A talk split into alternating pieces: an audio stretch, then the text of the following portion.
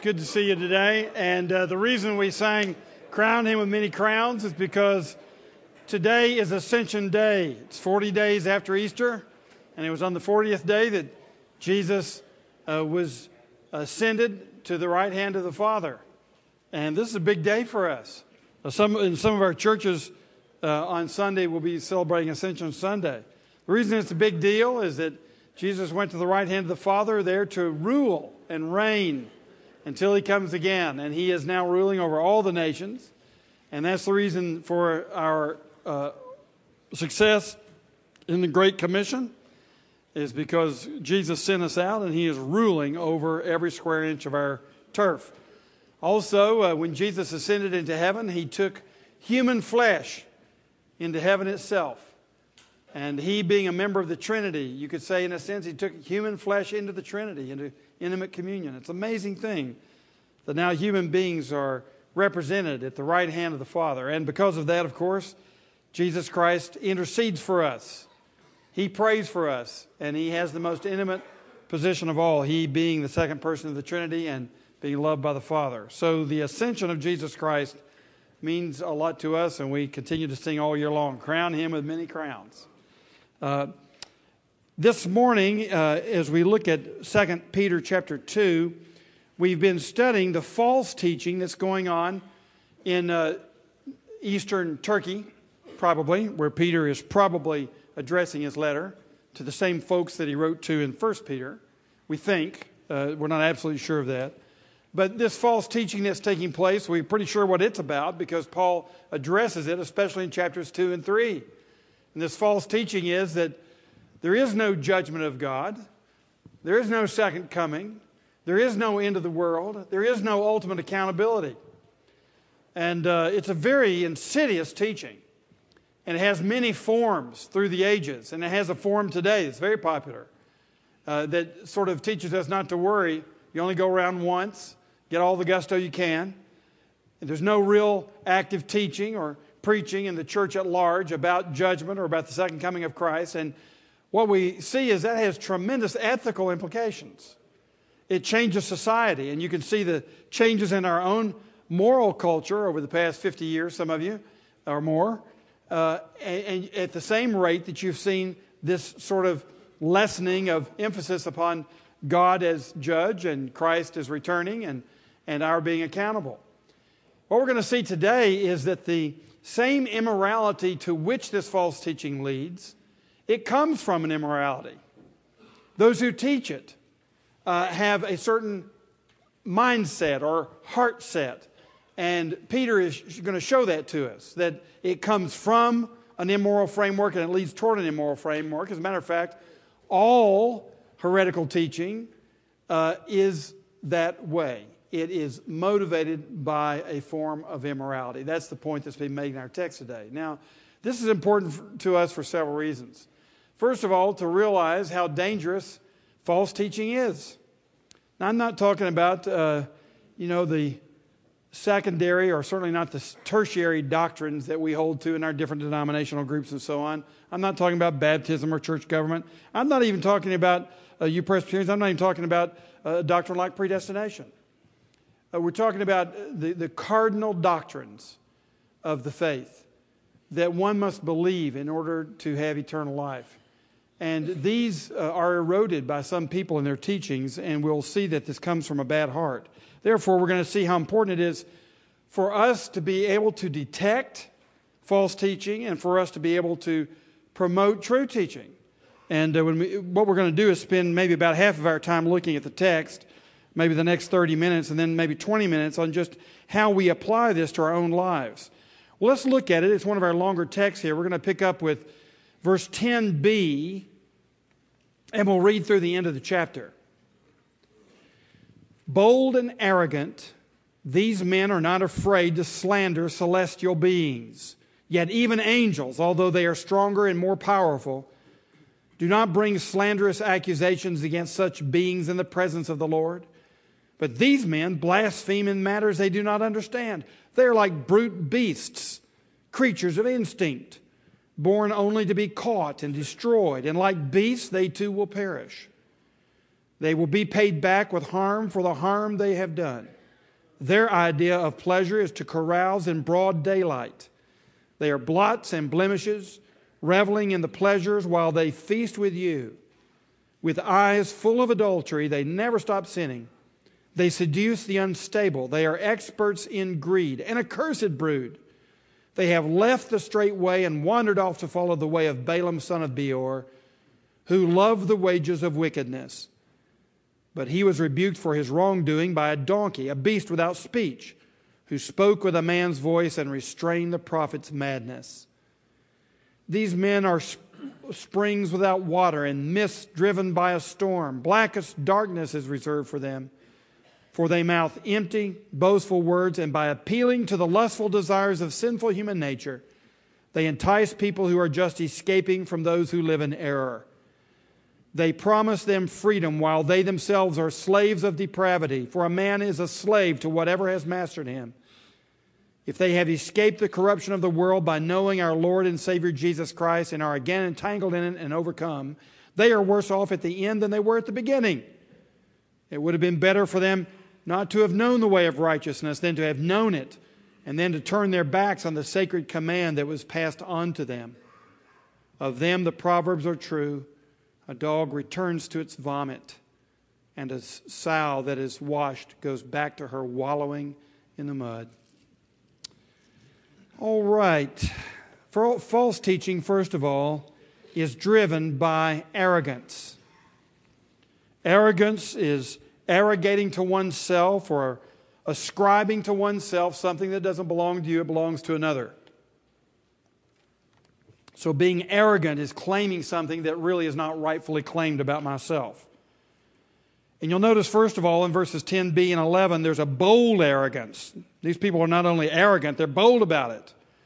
And look at what they do. They slander celestial beings. Now, this is a little remote to us. We don't talk about this much in our churches.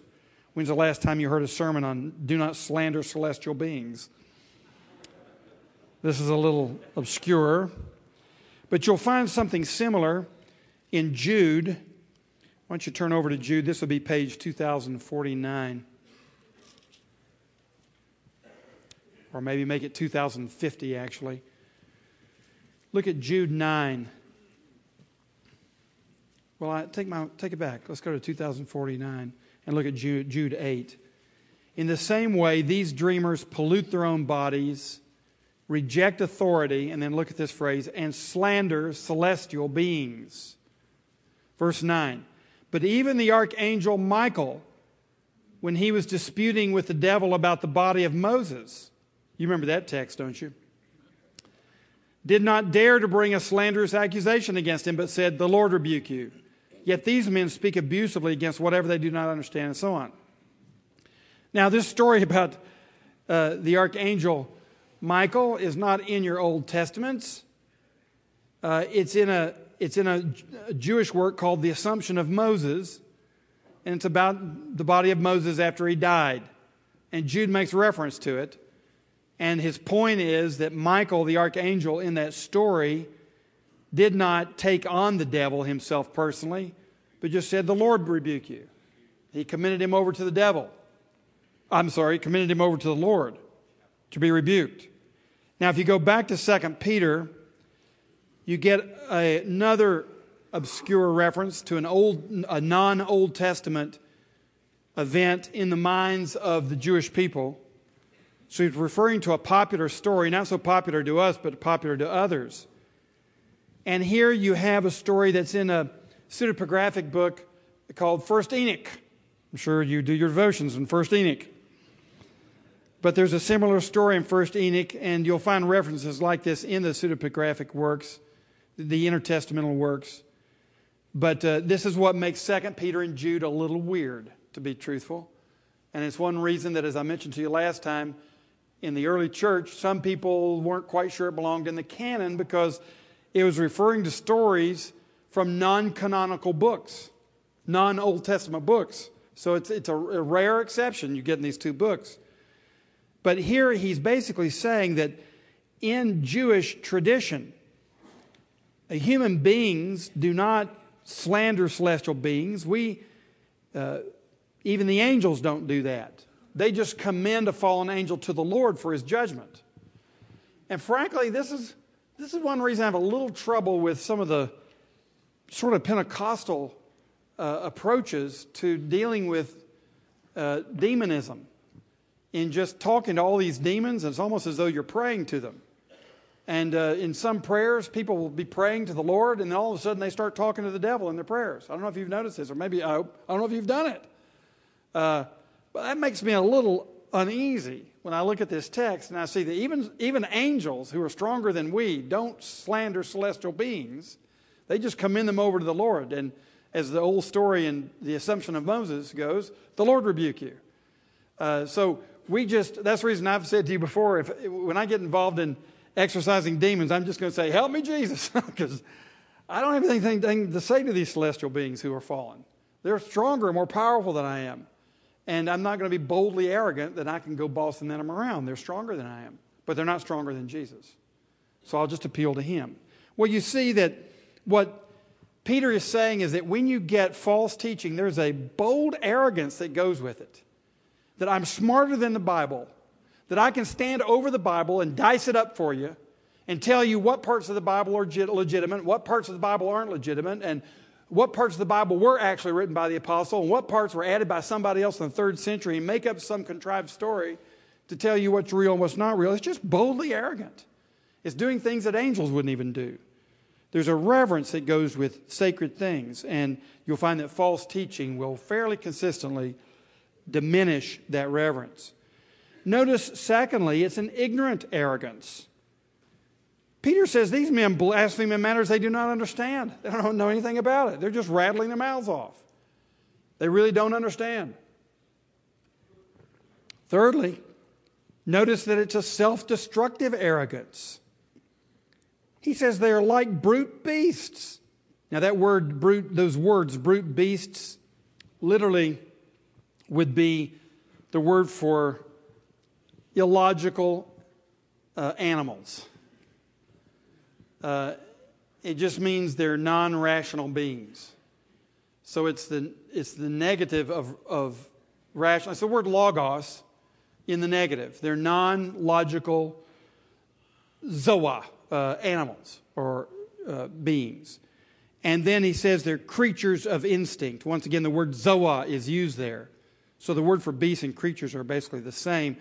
And the word for instinct is phthika, from which we get physical. So they're, they're just creatures that are operating out of their own physical instincts, their, their bodies. They're using no brain. And he says these people are like animals in the sense they're not using logic and they're not using their heads. And, you know, once again, if you look at some of the Oprah Winfrey sort of religion that she's now embraced, it's basically completely illogical. I mean, have you read this thing? Um, what's this real popular book? The little one, gold, little brown gold book. Uh, do what? No, not that one. It's a, it's a secular book. Uh, it's The Secret. Yeah, The Secret by Rhonda Byrne. If, you, if you'll just read The Secret, I mean, this stuff is weird. It's kind of like we have radio waves that are going out into the universe and, you know, bouncing around off the planets, come back to us, we kind of get in and see. It has no basis, uh, there's no evidence for this at all. It's just sort of a, an idea that popped up. It's, it's like Disney World, and people take this stuff ser- seriously. It's a fantasy. I mean, really, she's written something that's more fantastic than anything Walt Disney ever wrote. And people just take this seriously. These people are, they're boldly arrogant, they're ignorantly arrogant, and self-destructively arrogant, because look what happens to beasts. They are hunted. They are born only to be caught. That word is hunt. They are hunted and killed. That's what you do with animals. And like beasts, these two people too will be hunted and killed. In other words, they say there's no final judgment, but there's going to be one. And they will be paid back with this little play on words here in the Greek, and it comes out in the English too. They'll be paid with harm for the harm they have done.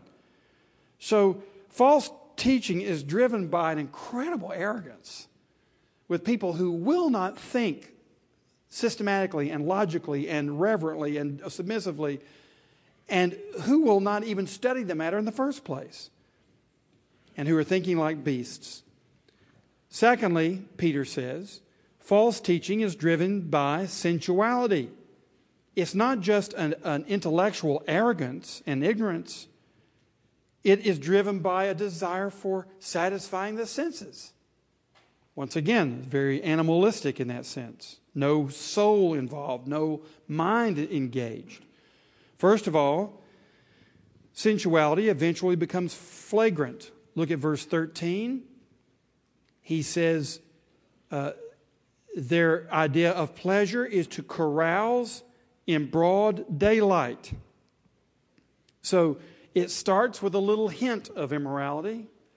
It starts with a little hint of maybe this idea of judgment is a little overplayed. Maybe this is a human idea to scare the hell out of everybody, literally, and make them stand up straight. Um, maybe, and it starts with little hints, maybe it's not quite everything the Bible cracks it up to be. And before you know it, we're sleeping with each other in broad daylight. So these people have already gotten to the flagrant level, already in the first generation. They started with their teaching, and now when you see that there is no judgment, there is no reverence, there's no awe of God, then look what happens to our morality. Sensuality eventually becomes flagrant. It always will. Now, uh, what happens in a generally moral society is the devil will always shoot himself in the foot. He'll go too far, and people go, egads. Uh, you can see it in some of the denominations over the issue of what is proper sexual morality. There has been heresy in a lot of our churches for a long time, but boy, then finally when it comes out and it's just boldly contrary to everything that anybody knows in common sense, just by looking at human plumbing, for example, that men are supposed to marry women, uh, it's just obvious, you know, and, and it's clearly now obvious. The devil shot himself in the foot, goes too far, and people object finally. But it becomes flagrant. It always does. It's, it's the camel with his nose in the tent. He's not going to stop with his nose in the tent. Secondly, sensuality is corrupt. He says they are blots and blemishes. Do you see that in verse thirteen? They are blots and blemishes. And if you'll compare that, if you'll turn a page to chapter three, verse fourteen, you'll see he says, so then, dear friends, since you are looking forward to this, that would be the second coming of Christ, make every effort to be found, look at this, spotless. Blameless, the same words in the negative. So if they are blots and blemishes, you are to be unblotted and unblemished. But they've become, back to the text now, they have become blots and blemishes, reveling in their pleasures while they feast with you. So they're saying, oh, we're going to go to the Lord's Supper. We're going to have feast with you and also have feast with them. We're a very open crowd. We just have a party with anybody, Christians and non-Christians, and we'll carouse with the moral crowd and then carouse with the non-moral crowd. See, it makes no difference. Just come join us. And you see how it works. First of all, they are ceaselessly adulterous. And you will find with, it's interesting to me, around the world with all the false religions, uh, if you have time to study them, you always want to check out what are the sexual practices. And it takes you a while to figure that out. You have to have somebody who you know well, of the same gender, uh, who knows that religion well, and you'll always find some weird behavior in their sexual practice. Always happens. You never find a religion that's teaching falsehood who practice the same sexual morality as the Christians do. You never find it.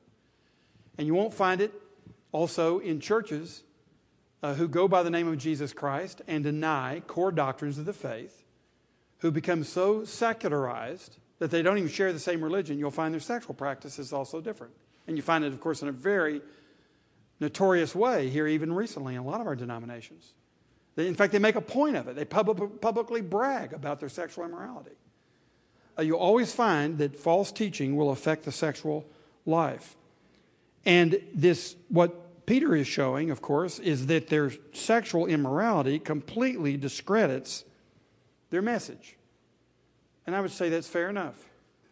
That when you find a group who's practicing what the Bible describes as sexual immorality, just don't, don't bother to listen to their message because their message is discredited. Peter is saying, don't you see, their message is discredited because their sexual practice is, is immoral. And people know this down deep in their consciences. They know that when the leaders and teachers in the church are practicing sexual immorality, that their message is discredited. When we've had our notorious cases in the church, in the news, why does the public object? You, the non-Christian public object? Because down deep in their consciences, they know that your message is supposed to be leading to this type of sexual immorality. And when you're not doing it, they know you're a bunch of hypocrites, whether you know it or not. So it does discredit. In fact, I was talking to a, uh, or I heard from a missionary in Cuba. Those of us who went to our Presbyterian meeting last time heard, heard her speak. She teaches in a seminary there, and she said that the government is, uh, I mean, she was describing some of the woes in Cuba. I won't go into all that. But she said, you know, in its hostility to the Christian church, the Cuban government has hired prostitutes to seduce the pastors. Isn't that wicked? Isn't that sinister? Hiring prostitutes to seduce the pastors. Now, why would the government do that? It's obvious. Completely discredits the message. If they can get the pastors in bed with the prostitutes, everybody knows their message is discredited, because everybody knows down deep in their conscience that their message leads to a particular sexual morality. And that's the reason that uh, we, we consider very carefully the morality of people who come and preach in our pulpit. And I'm sure in your churches you do the same. And I've always said that when we have someone come and preach here uh, in one of our conferences or something, it'll be a person with whom I want everyone in our, chur- our church to have a, if they had a deep friendship with them, they would be they would be strengthened in their life in Christ as a result of that friendship. So we just won't have anybody in our pulpit that wouldn't be a blessing to anyone in our congregation who actually knew them very well. And the same with our pastors and pastors' wives. Why? Because if you don't, the message is discredited. And if your sexual practice is not consistent with the Scriptures, your message is completely discredited. You're, you're just undermining yourself if you're not in a state of repentance in your sexual life continually. And, of course, we always have to be in a state of repentance because with sin, I think with men it's about every nanosecond there's a sexual sin. So there has to be a continual state of repentance for your message to be, to be credible. Uh, and people have to know that you are repenting of that and other sins continually. Secondly, notice that it's sensual because it's opportunistically seductive. They seduce the unstable. He says in verse fourteen, uh, with eyes full of adultery, they never stop sinning. They seduce the unstable. So you'll notice that, that these folks uh, will continually look after, some, look for some crack, some uh, little way to get in, some un- instability in the church, and that's how they find their way in.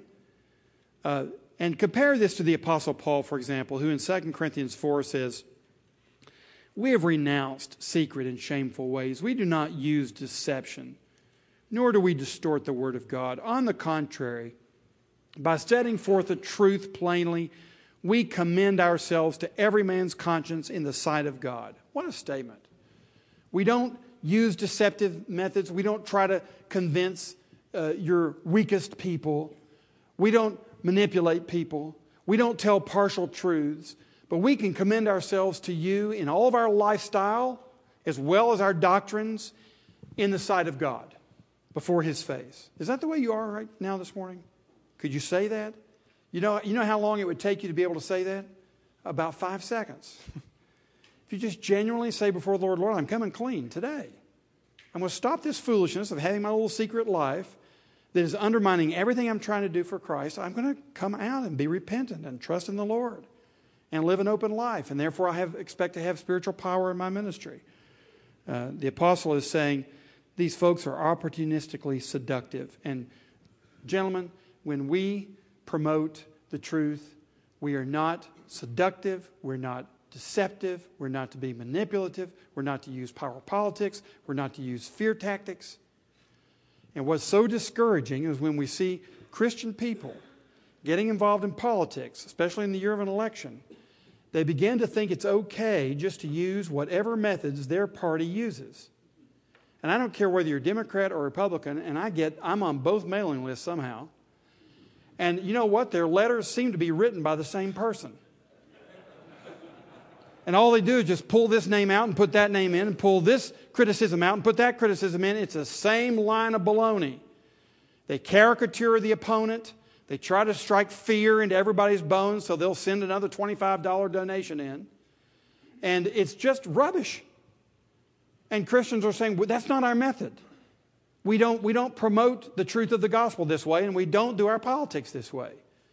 We're to be people who are reasonable, and reasonable people are very hard to get into sound bites. So it's very hard for us to communicate our message on T V. And it's very rare that you'll ever find a thoughtful spokesman who will submit to the T V soundbite way of communicating religious and deep political convictions, because they're more complex than that.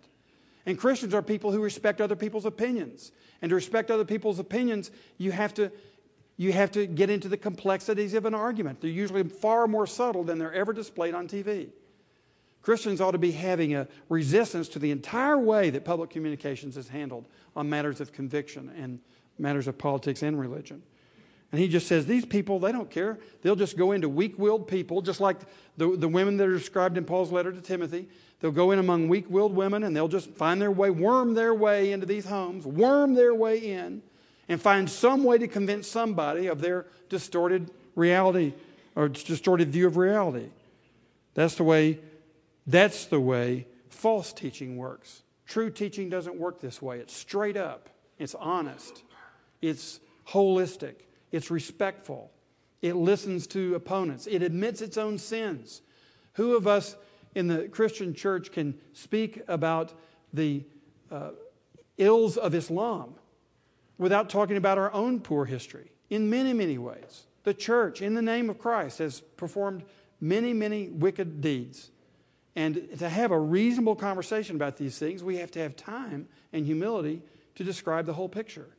So Paul says we didn't use deceitful ways. And Peter didn't either. But these false teachers do. They simplify everything down to where it doesn't even make sense anymore in order to gain a hearing. Thirdly, they're expert, expertly greedy. They sure know where the bottom line is, I tell you that. And that's what these political messages are. They're all for the bottom line. I'm just trying to raise money, trying to get elected, try to get my group in power and your group out of power. And they use any methods that are considered by the public politic, the body politic, any method that's considered okay. If it's legal and generally non-offensive, I'll use it. Christians have a much higher standard than that. We respect people. We love people. We're trying to convince people that we love, not people that we're trying to win over, but people that we're trying to win over to Jesus Christ. But these people are expertly greedy. They're an accursed breed, he says.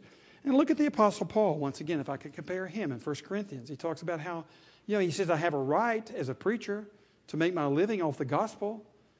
You know, you, you, you give grain to the ox who's treading the grain.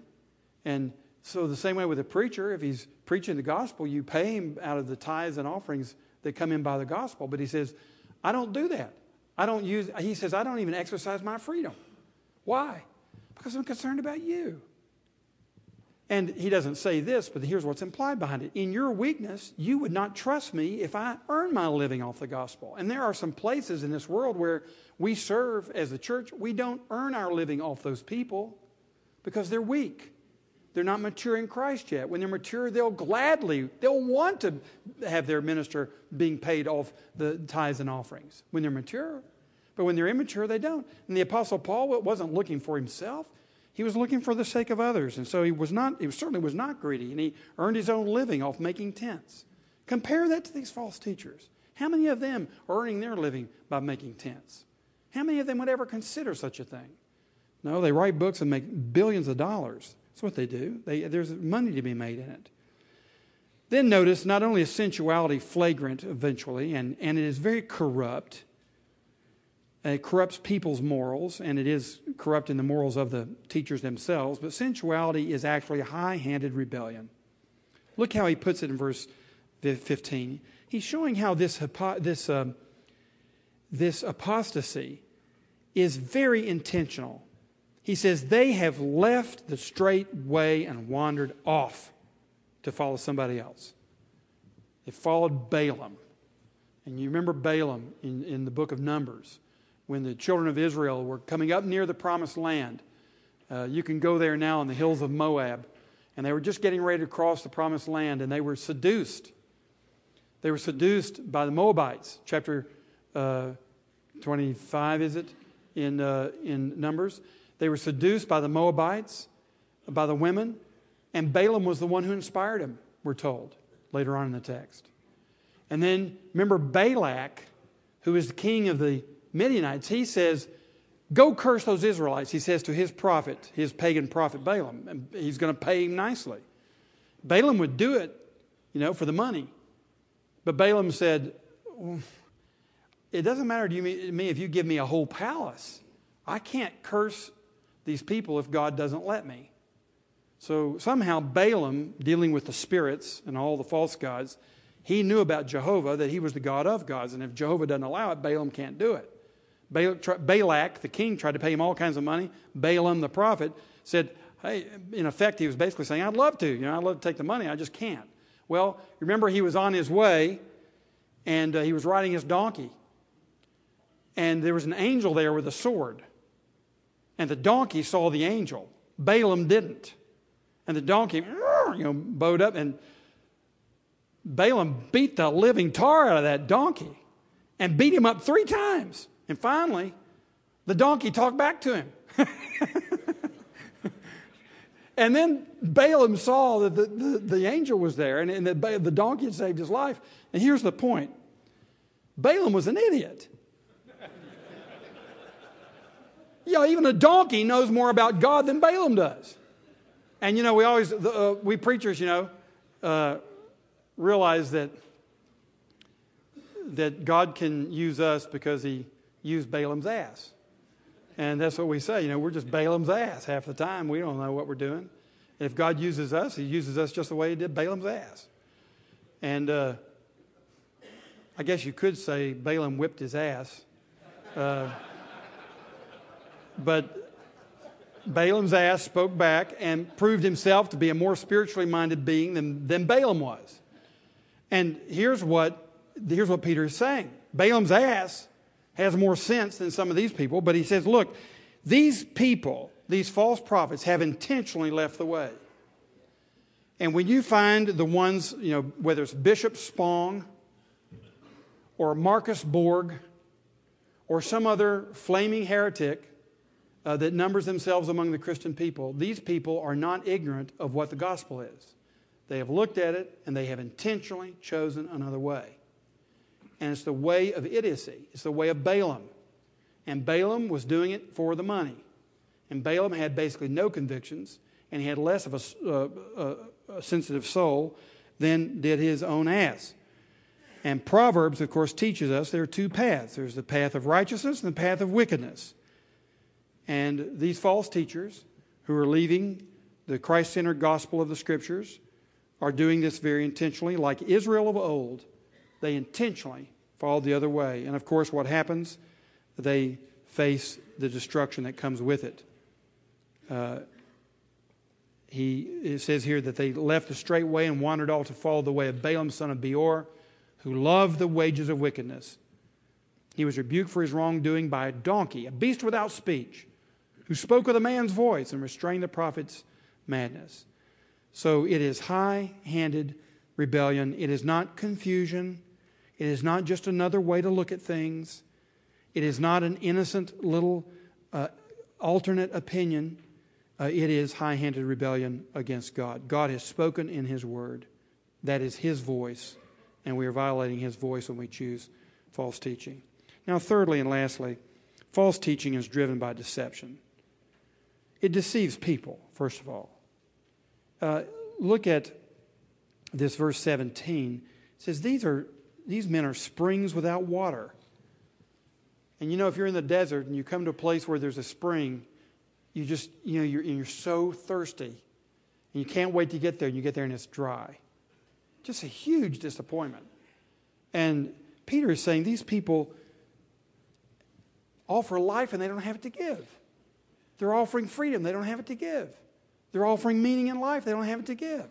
They're offering direction and peace. They don't have it to give. They're springs without water. There's nothing there. Where's the beef?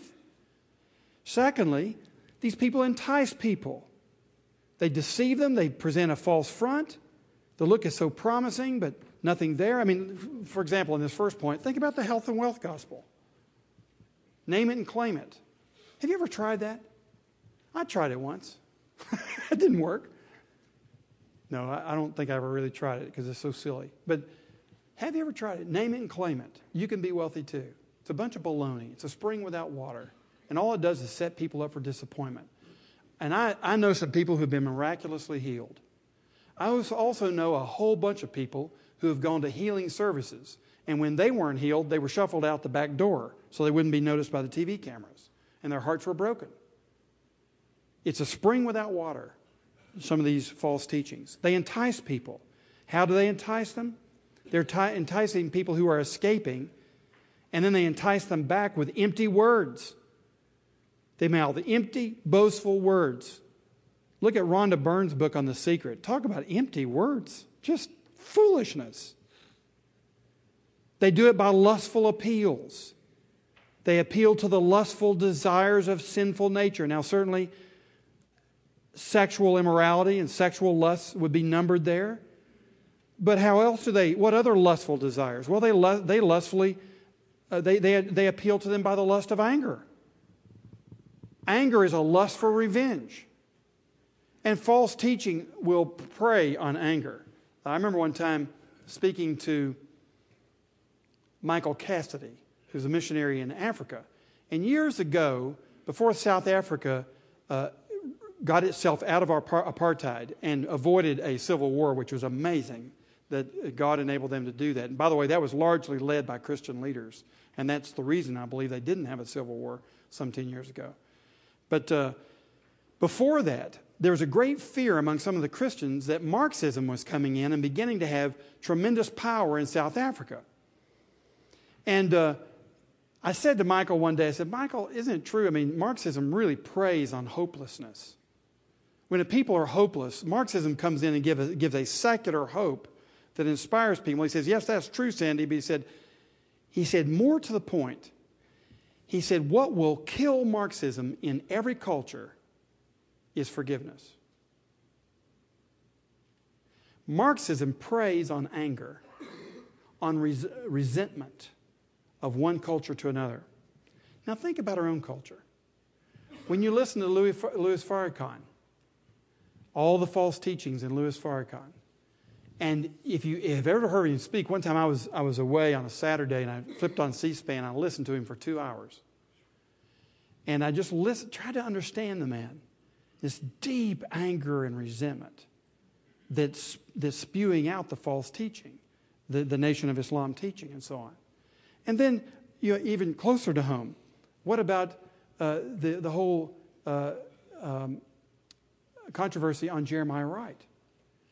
You know, uh, this past uh, six weeks, uh, our nation actually has been blessed, I think, because we've had, for the first time in my memory, either in reading uh, well-known articles or in listening to speakers, we have had a, what I'd call a psychological exposition of the race issue in America. We've had a um, legal exposition.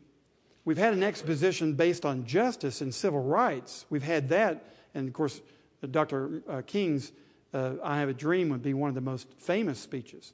But I don't remember that we'd ever had a public exposition of the psychological dynamics of racism like we did when Barack Obama gave us that eloquent speech a few weeks ago. That was a seminal moment, in my opinion, in race relations in this country. And I think we'll look back years later and say, you know, uh, white folks especially learned something that day when Barack Obama, in a peaceful and, and unifying manner, spoke to the issue. But as he refers to his own pastor, and of course things got heated up again this week, and as you listen to his pastor speak, you know, there's several things you can learn. I think, first of all, as a, as a white person myself, uh, I look and say, you know what? All the sins of my fathers, because my I am an immigrant too, but my immigration goes way on back before the Civil War. The sins of my fathers have left a people with this kind of anger. And uh, I hope that the white folks, the Caucasians in America, will take this whole episode uh, humbly and look at themselves rather than primarily criticizing someone else's sermon or someone else's viewpoint. And I think when I listened to it, I realized, first of all, this is the anger I have engendered and my fathers have engendered by my lack of sensitivity to racial issues. And the fact is that I think a good number of African Americans uh, still are feeling uh, the oppression of a dominant white group that is not allowing them ways in to the economy and not doing enough to share power and share economic uh, resources. And there's no question about it. So the first thing you see, and I think white America kind of had their eyes opened up. You mean this is the way they talk in church? Yes. Because what has happened over the past three hundred years or more is that because of the oppression of one race against another, we have built a generational pool of hurt and pain and resentment. And the only way to work it out is to work it out honestly in church to the best of anyone's ability. And we do the same thing in our church. We have reasons why we get angry and we have to work it out. But here's the danger, you see. If you're the one who is angry, you must be very careful how you work it out, because your anger can lead to heresy. Now, I'd have to say that the whole idea of liberation theology, which I think Doctor Wright uh, says he believes in, uh, has some truth to it. Uh, there is a sense in which oppressed minorities in various cultures need to be liberated. And in South America, especially last century, we had a lot of movement. In fact, the Roman Catholics had to deal with this, where they had a lot of liberation theology among the priests in South America from an oppressed peasantry that was being, you know, put under the thumb of the, of the business class. That's anger and resentment that's saying we need to be liberated from our oppressors. Now, there's something in the gospel, of course, that speaks to this, doesn't it? Because Moses and the Israelites were delivered from their bondage, from their enslavement, from their oppression. And the gospel delivers us from our oppressors in a real sense, a spiritual sense now and a physical sense later. But what liberation theology seeks to do is to bring the violence of the end day and the, the last judgment into this day, and to get it all clarified while we're still sinners. And anytime you try to do that, all you're going to do is mess things up further. And now if you're the oppressed one, you're just going to simply create more violence. You have to wait on the day of judgment to get perfect judgment. Now, you can get partial judgment in these days. You can preach. You can teach. You can appeal. You can even use the, the methods within the law. And some would even say at times you must break the law. But you do it in a way that respects the human rights of other people. And you'll see in Jeremiah Wright's case, you can see the anger, can't you? You can see that there's a lustful There's a lustful expression of anger. And what it does, it draws other people who are angry. And that's the danger of it. And when you do that, then, what do you do? You will find yourself shifting off the core of the gospel itself. The gospel is about Jesus Christ reconciling us to God. And the gospel is about implementing the kingdom, not with a sword, and not by oppressing other people, and not by putting other people down, and not by, not by uh, slandering other people, but by loving other people and laying down your life for them. The only way that any of this is going to be solved, either the sins of the white folks in our culture or the sins of those who have been wounded in our culture, the only answer is the gospel. The only answer is Jesus Christ, as, as he is presented in the Scriptures. And remember, Jesus was an oppressed person. And he gave us the answer for oppression, didn't he? He laid down his life for his oppressors. And it was out of love. Father, forgive them. They don't know what they're doing. And where you see this at work, you find the most powerful expressions of the gospel around the world. And I've, I've said to you before, and I'll say it again, I'm so profoundly grateful for the African American church in this country. And I could say in a political sense, not in a truly eternal sense, but in a political sense, we'd be lost without the African American church. For the Caucasians in this country to have oppressed another race and get by with it, that is, there would be no response and there'd be no, there'd be no consequence and there'd be no gospel response to it, we'd be lost. But what you have in the gospel-centered African-American church is one of the clearest displays of the love of Jesus Christ, who laid down his life for his oppressors and said, Father, forgive them, for they don't know what they're doing. I'm not making the African-American evangelical church out to be perfect. I'm just saying that in God's providence, they were given that opportunity, and so many of them displayed it so beautifully. And isn't it in contrast to that gospel-centered response that we realize something's not right in the liberation theology that's being taught by so many, including the one that was on T V not too long ago? And here the apostle is saying that these false teachers appeal to the lustful desires of sinful nature. They'll either take up your pride as a white person and, and speak to your lust and tell you you can have it all, or they'll appeal to the anger of an oppressed people. They'll just appeal to whatever lustful desires you have and win their way into your heart and speak the message that your lustful desire wants to hear. And I'll tell you what, another analogy is with the, the white evangelical church, who wants to say that our biggest problem in this society is the gay community. I'm astonished. For twenty-five more or more years, thirty years, I've been dealing as a pastor with heterosexual sins up to my eyeballs. The heterosexuals are causing me all kinds of problems. I thought my problem was heterosexuals. I didn't know it was homosexuals. I very rarely have a problem with homosexual. It's always you bunch of heterosexuals out there that are causing all kinds of troubles. And yet you go to an evangelical church and they're talking about the gay community being our problem. I'm just scratching my head saying, who are they working with? You know what they're doing? They are appealing to your lustful desires to resent another community who's changing society in the way you don't want it to change. And they're appealing to that in your own heart and getting you all riled up, and you'll pay the pastor's salary and he can live in the manse and drive a nice car. It's the same thing. We all do it. We're all tempted. It doesn't matter what church you're in. You're tempted to appeal to lustful desires, and if they're closely connected to a spiritual or theological issue, you can get by with it a lot easier. And that's what happens all over the place. Those are the, those are the worst teachings, the ones that appear to be so spiritual, and the ones that ap- appeal to Jesus Christ by name and appeal to the Scripture by chapter and verse, but are taken out of context. It's subtle business. But Peter's addressing it here. The motive is to appeal to lustful desires. And then notice, thirdly, it enslaves people. The irony of this teaching is it doesn't set anybody free from anything. And when, when, we, when we excoriate the gay community, does that set me free from my heterosexual sin? No, it just excuses me one more week. Rather than talking about my sins, my lusts, my problems, and yours. Now, some of you are gay, I suppose, in a, in a room this size. And if you're gay, fine, you deal with your gay sins. But most of you are, are non-gay people. That means you frown a lot. No, I'm just teasing. You, you're heterosexuals. Now, let's, let's deal with our sins. And I would say this the same way. If you're, you know, if you're in an oppre- among an oppressed people, what you've got to deal with as pastor is deal with their what they're dealing with, their sins. Rather than talking about the sins of someone who's not there, let's talk about the sins of people who are there.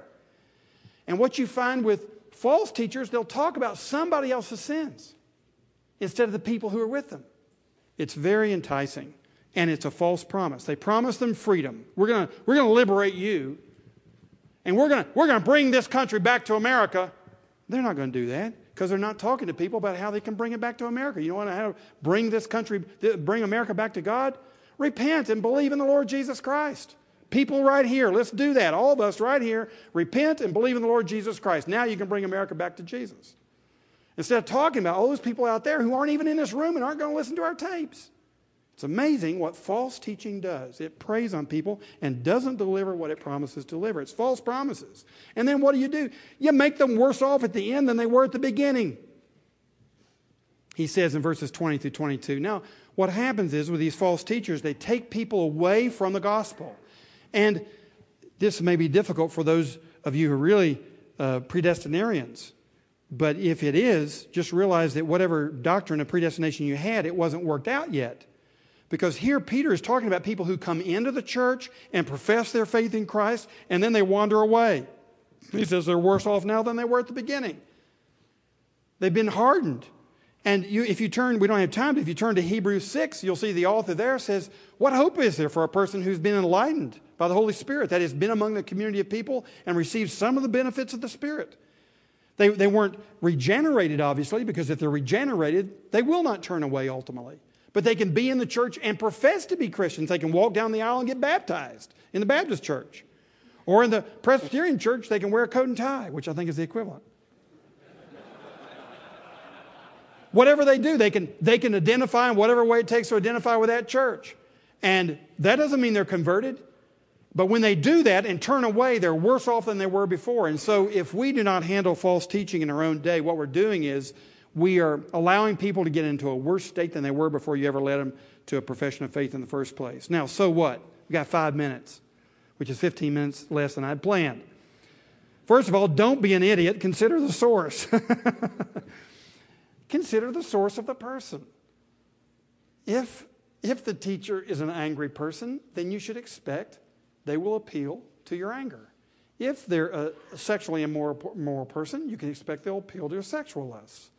They'll give way to wherever their own sins are. Consider the source. Secondly, become a truth seeker yourself. This is the way that you guard yourself against false teaching of all sorts. Become a truth seeker, which means, first of all, you've got to be a teachable person. You know, when Elisha was first called, he was just a servant to Elijah. And he basically helped him wash his hands, and he, he did, did Elijah's laundry. That's basically what it amounted to. And he did that for years before he became the great prophet Elisha. He was a prophet in training.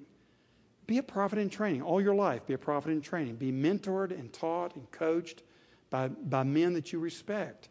Get into their circle. Ask if you can have lunch with them once a month. Do something to get taught and trained and mentored by people that you respect. Be a teachable person. When Apollos, the great orator, was preaching in the early church, he was taken aside by Priscilla and Aquila to be taught the gospel more accurately.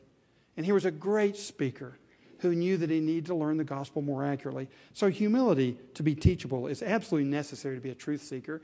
And if you're a Sunday school teacher right now, it's harder for you because you're speaking publicly. And so if you learn something, you have to go back and say, you know, that thing I said two weeks ago, I'm not quite sure that was, that was the best way to say it. Or maybe I was wrong last month when I said this. That's hard to do. So if you're a public teacher, it requires even more teachability. You, we must be disciplined in our sexual lives, our financial lives. We've got to be teachable and disciplined. So to be a teacher, there has to be a disciplined life. Thirdly, we've got to be a growing people.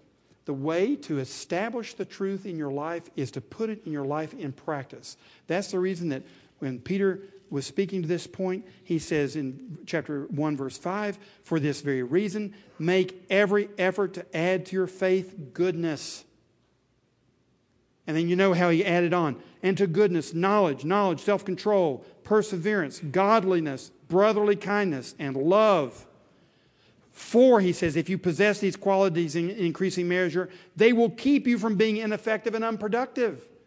So you take the teachings of the gospel and work them into your life so that you have a lifestyle change, not just a bigger head.